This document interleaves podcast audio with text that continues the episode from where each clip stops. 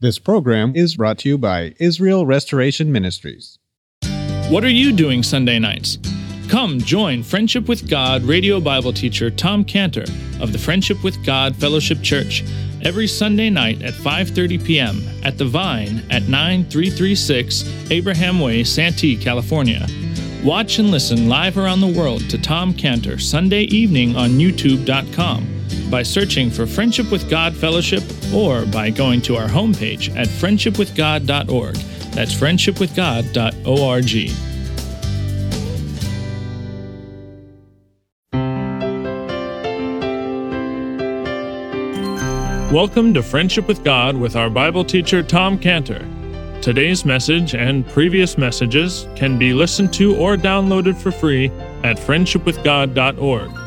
That's friendshipwithgod.org.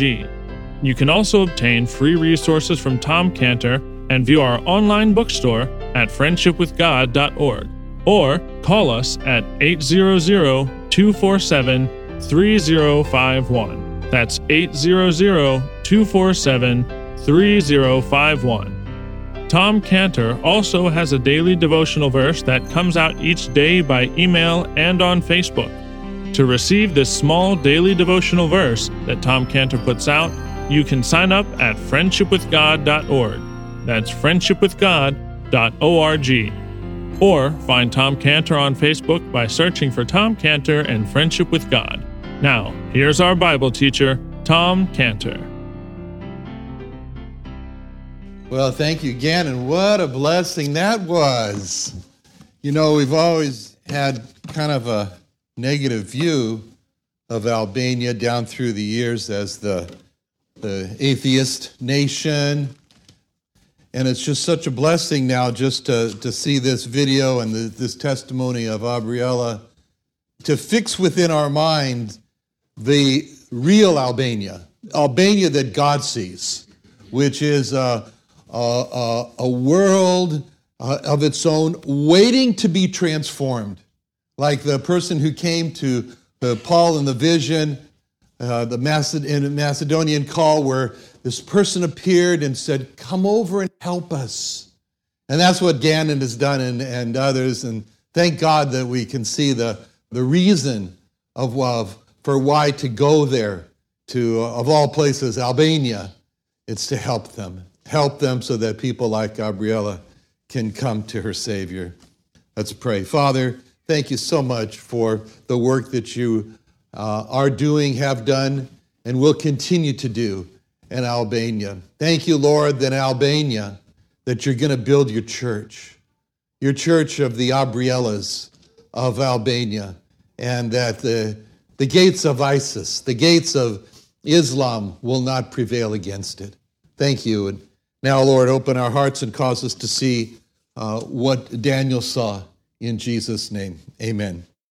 If you turn in your Bibles to Daniel chapter 7, Daniel chapter 7, I'm going to take a few moments now just to consider a remarkable dream that, uh, that Daniel had. Daniel chapter 7, verse 1 uh, gives us right away and give you uh, the, uh, the time. We start off in this first verse with the time of when this uh, dream happened. Daniel chapter 7, verse 1. The first year of Belshazzar, king of Babylon, Daniel had a dream and visions of his head upon his bed. Then he wrote the dream and told us some of the matters.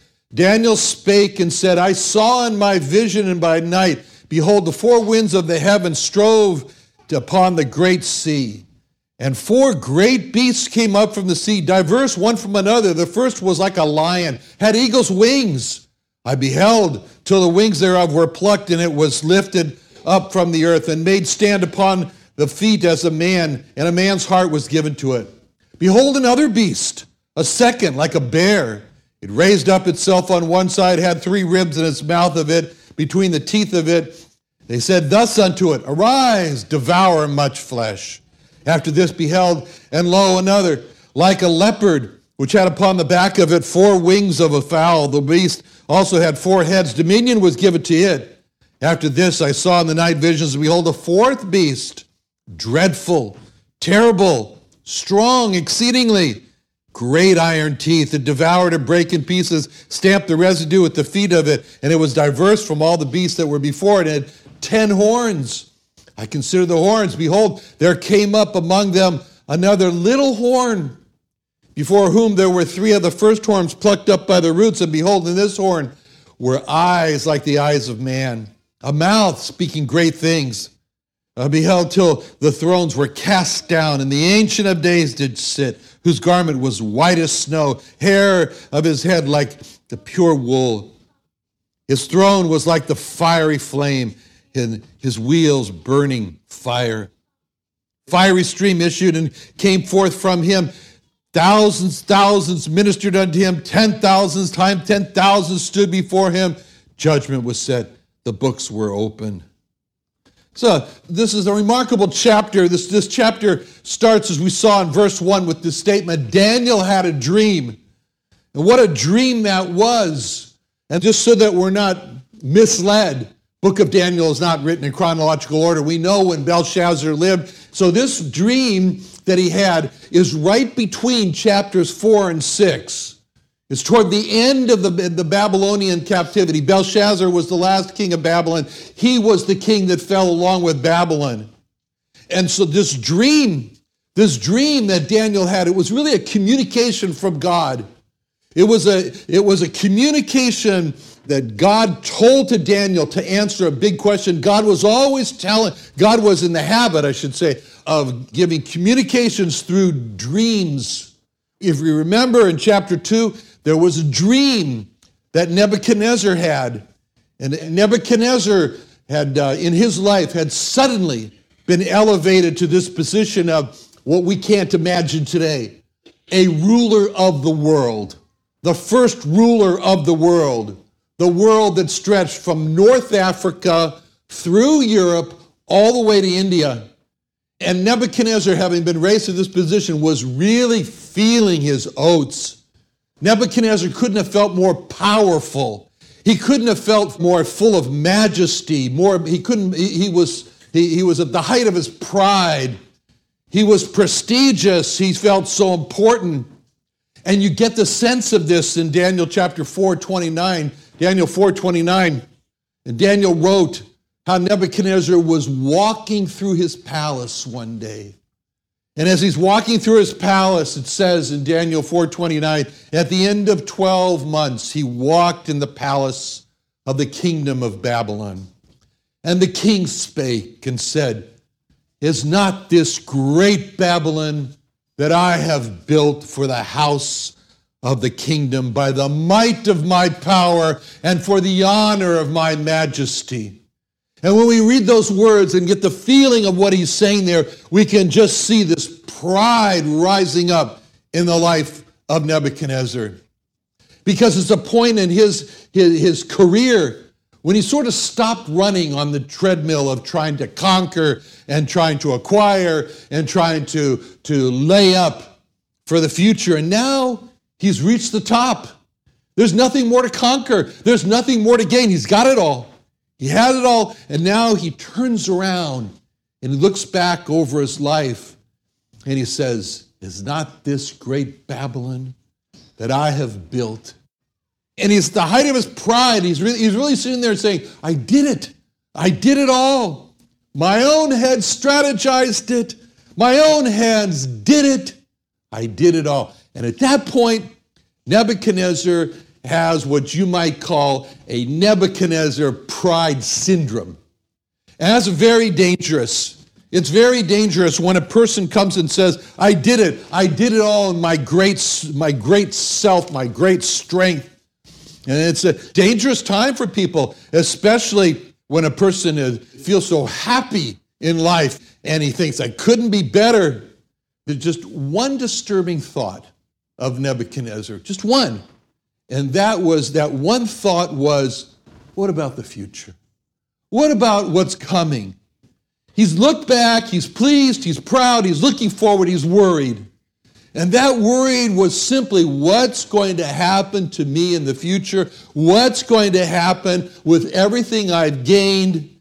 And the question really is what is there for me? What is it? You know, it's a good thing when a person starts to ask that question of what next, the what next question. It's very, very good.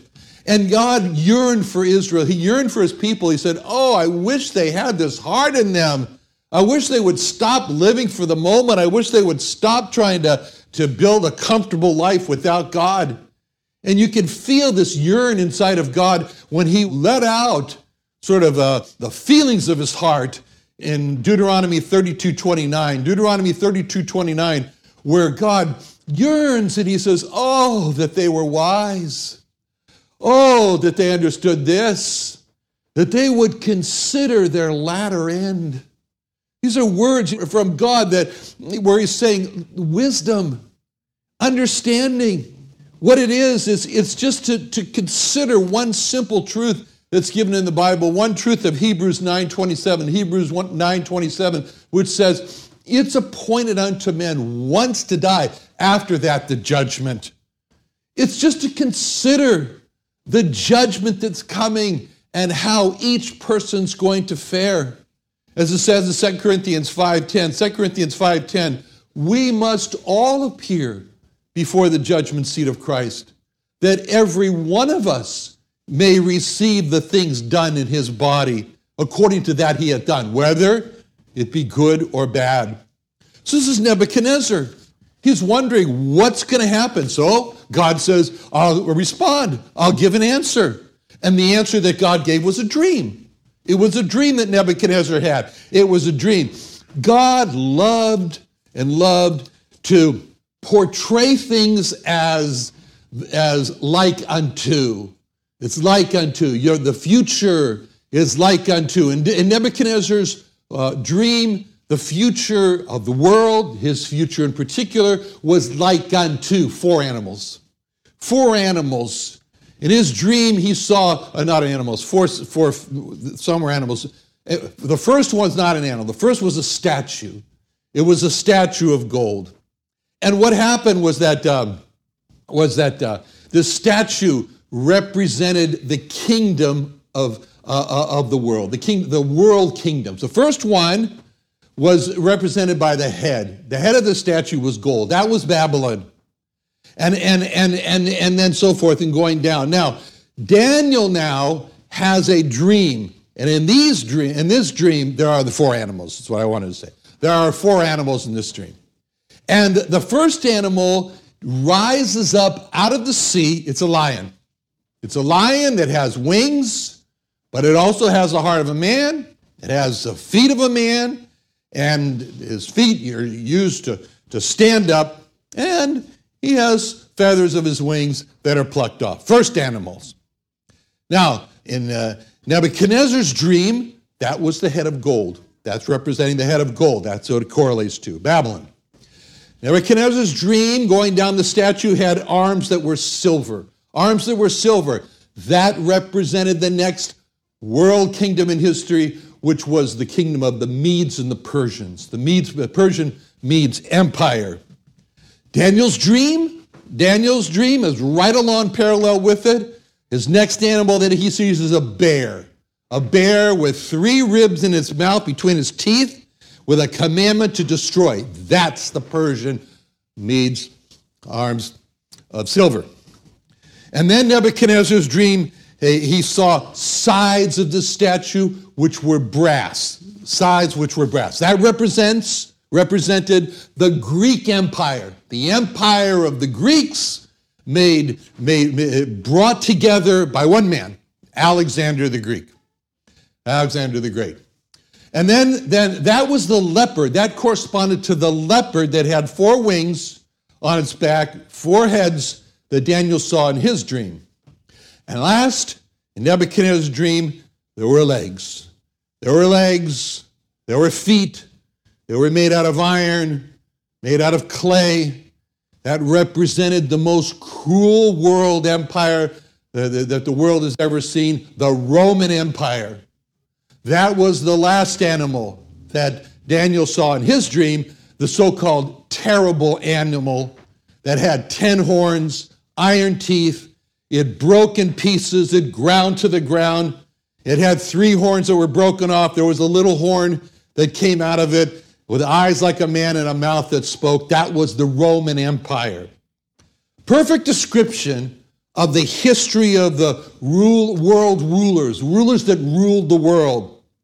Now, we're told that as soon as Daniel got up from his dream, that it says in verse 1, he wrote the dreams. And then he told the sum of the matters also. He wrote the dreams. He didn't want to rely on his memory to try to remember the dream. So immediately, as he gets up, he writes it all down. And then he goes and tells others. Before he tells others, he writes it down. It shows how God, it shows how important it is to God that there are that the truth is written down. That's why we have a Bible. Because God said, write down the truth. This was the, the this shows how wrong, how very wrong it is to rely on what some people call the oral law. That is to say that, as they say, that Moses spoke to some elders, told a lot more than was written in the book. And, and, and then over the millennia, the elders uh, bring it out from their memory and write it down, write it down, write it down in what's called the Talmud. And, and, and, and then they say it's just as important as the Word of God. No. God says in 2 Peter 1.21, 2 Peter 1.21, the prophecy came not in old time by the will of man, but, but, but holy men of God spake as they were moved by the Holy Ghost. God spoke, they wrote, and they told. That's how it all worked. Well, what we see in Daniel's dream here is there was a terrible storm on the sea. Terrible storm. Wind, wind blowing from all directions in verse 2. This is what I saw in my vision by night. Behold, the four winds of the heaven strove upon the, upon the great sea. Now, uh, you know, it reminds me of fishing. Uh, fishing, you know, when you, when you have a fish on the line and you're reeling and you're reeling and you're reeling, and you think, you know, it's, not, it's never going to come up. And all of a sudden, someone yells, I see color. I see color. And then out of the water, this fish appears. And, and, and, and you, can tell what kind of fish you got. And this, this is this great storm. And Daniel sees on the surface of the water color. I see color from under the, the, under the sea. He sees color. And, and then out from the sea emerges this, this beast like, like, like no one has ever seen before. Daniel's never seen before. It's a, it, it, it, it, it, it, and he looks at the sea there with that, what is that stare? And he can't believe his eyes. It looks like a lion. It looks like a lion, but no, it's not a lion. The body looks like a lion, but it's got wings. It's got wings, great broad wings like an eagle. And then he sees the and he sees it come out of the, the sea, and then later he sees the, the wings are, the feathers of the wings are plucked off. And he, and he, and he sees this, this, this, this beast lifted up and set down and sets down over the earth and it stands. And he looks closer and he closer and he looks at the feet and he says, Those are man's feet on that beast as he's standing there. And, and, and he understands as he's looking at that, he says, Oh, he says, Those are the Chaldeans. Those are the cruel Chaldeans. I don't want you to be, think bad things about the people who live in El Cajon. But those are the Chaldeans. Those are the Babylonians. And, and, and, and, and then there, there, there emerges a, uh, uh, like a lion. That's what, what Babylon was. It was like a lion that, that, that just came out of a, a world in chaos and it swooped down uh, on one country after another and, and, and until like a lion, it, it had conquered the world. And, and, and uh, that was the key of the Babylonian contest is that con- conquest is that that country was able to move very quickly. That was the secret of Nebuchadnezzar's ability to conquer so much territory is that his armies were known for moving very fast and they surprised their enemies who and they took their enemies by surprise. And that's why this lion is depicted, depicted there as having the wings, wings to represent how fast it moved. And it's interesting that that um, that uh, that that would that uh, when the when uh, when there was an excavation in Iraq, which was part of Babylon, and when there was an excavation in Iraq between, uh, because they were going to build the road, this very important road, and there was two countries that were collaborating on building this road: the Germans and the British. And as they were moving the, the, the dirt away to make this, this road, they discovered something very important. It was the gate into the city of Babylon called the Ishtar Gate. And so the Germans and the British were there, and, they, and, it was a great discovery. And so they said, well, you know, what are we going to do? Flip a coin to see who gets this gate? And no, they decided they would, they would, half of the gate would go to the British Museum. You can go there and see it. And the other half of the gate would go to the Pergamon Museum in Berlin. You can go there and see the other half. And then if you want to not travel so far, but you want to see what a representative of the gate looks like, you can go to the Museum of Creation and Earth History in Santee. You can see a replica of it. Not that this is a commercial or anything, but uh, what's so interesting about the Ishtar Gate, and you, you, you see this museum, but, or if you go, anyway, what's so interesting is that what, what is so significant about it is that fire killed ceramics, which survived perfectly over the thousands of years till the British and Germans discovered it. Fire kiln ceramics had one animal that they chose for all, all, all, over the whole gate, and that animal was the lion. It was the lion. Because this is who Babylon is represented by, the lion. And this is what, Dan, this is what Daniel saw in his dream. Now, uh, Daniel knows that this great nation is the one that conquered Israel, the one that imprisoned the Jewish people with their, with their, their, their eagle wings as they swoop down over Israel, over Jerusalem. But he sees the end, because this hasn't happened yet. He sees the end of the Babylonian uh, empire.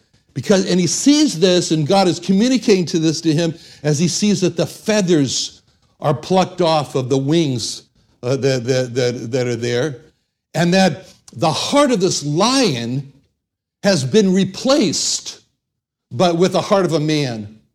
Now the lion has a heart of a man. And the heart of man is, is as is described in Psalm 920, Psalm, uh, Psalm 9, verse 20. Put them in fear, O Lord, that the nations may know themselves to be but men. So this lion now has a heart of man. This lion knows itself as it's like a, a man. It knows itself not as a lion anymore. And the heart of man in this lion is afraid. And the heart of man in this lion is weak. And the heart of man in this lion is trembling and it's feeling so faint and it's lost its will to fight and defend itself. And he knows his end has come. And Daniel sees this and he knows that Babylon is going to soon come to an end. And then, as he's thinking about that, considering that, another happens in verse 5. It says, And behold, another beast, a second, like to a bear, raised up itself on one side, has three ribs in his mouth between the teeth of it. And it's got a command Arise, devour much flesh.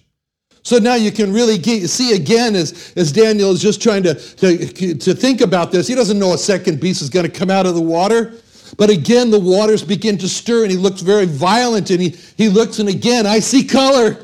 And out comes this emerges from the, the water there. There's bear, and, and, and, and, he, and he sees the eyes of the bear coming out first out of the water, and then comes the nose. He sees the nose, and then comes out the mouth, and there's something very strange about the mouth of this bear. What is it? Ribs, bloody ribs in his mouth and his teeth. And he can see that, and then a voice, a clear voice is heard, and the voice comes and it says to the bear, Devour much flesh, go over the earth, kill, destroy.